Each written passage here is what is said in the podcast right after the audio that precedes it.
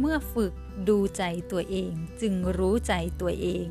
เมื่อรู้ใจตัวเองจึงเห็นใจตัวเอง เห็นใจตัวเองไม่ใช่การสมเพศเวทนาหรือรู้สึกสงสารตัวเองแต่อย่างใด แต่เห็นใจตัวเองหมายถึง เห็นใจที่มันกำลังรู้สึกอารมณ์ดีอารมณ์ไม่ดีเห็นใจที่มันกำลังเศร้ากำลังเสียใจกำลังรู้สึก อะไรอาวรกำลังรู้สึกผิด หรืออะไรก็ตามที่ใจมันกำลังทำให้เราไม่สบายใจทำให้เรามีความทุกข์ เมื่อเราเห็นใจตัวเองดังนี้ เราจึงจะแก้เราจึงจะทำให้ใจของเรานั้น รู้สึกดีขึ้นมีอารมณ์ที่ดีขึ้นได้ หลายๆ คนรวมทั้งฉันด้วยเมื่อสมัยก่อนเผลอส่งใจตัวเองออกไปข้างนอก เผลอพยายามที่จะไป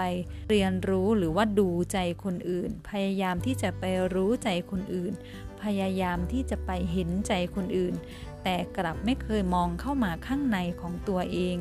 ว่าใจของเรามันเป็นอย่างไร เรามีอารมณ์เป็นอย่างไร เรารู้สึกอย่างไรอยู่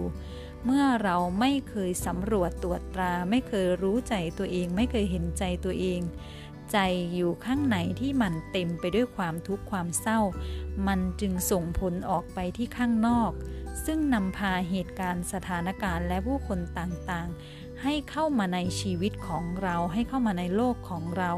ถ้าใจข้างในของเรามันดี มันสร้างสรรค์ มันเป็นใจที่เบิกบานและยินดี เราก็จะพบเจอเหตุการณ์ผู้คนที่ดีที่สร้างสรรค์ ผู้คนที่จิตใจดี มีเมตตา เข้ามาเกี่ยวข้องเข้ามาติดต่อสัมพันธ์เข้ามาในชีวิตของเรา แต่ถ้าใจของเราเป็นไปในทางตรงกันข้าม เราก็จะเจอผู้คนเหตุการณ์และสถานการณ์ นั้นๆ ที่เป็นไปตามโลกภายในของเราที่เป็นไปตาม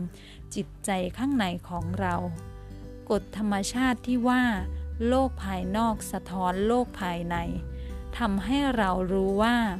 ทำไมเมื่อก่อนเราถึงได้เจอเหตุการณ์สถานการณ์และผู้คนที่ไม่ค่อยสร้างสรรค์ที่ไม่ค่อยจะทำให้ชีวิตเราดีขึ้น เข้ามาในชีวิตของเรา ก็เพราะเรามีพลังงานแบบเดียวกับพวกเขา ก็เพราะเรามีจิตใจข้างในมีโลกภายใน เป็นเหมือนกับพวกเขา เรามีความขาดแคลนอยู่ภายในจิตใจส่วนลึกของเรา เรามีความเชื่อว่าตัวเองดีไม่พอ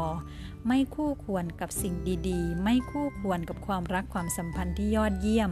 ไม่คู่ควรกับสุขภาพที่แข็งแรง ไม่คู่ควรกับรายได้หรือเงินจำนวนที่มากขึ้น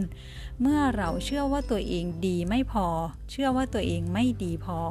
เชื่อว่าตัวเองสมควรที่จะได้รับแต่สิ่งแย่ๆสิ่งไม่ดี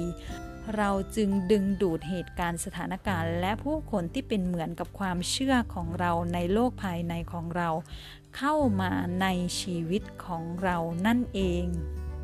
thank you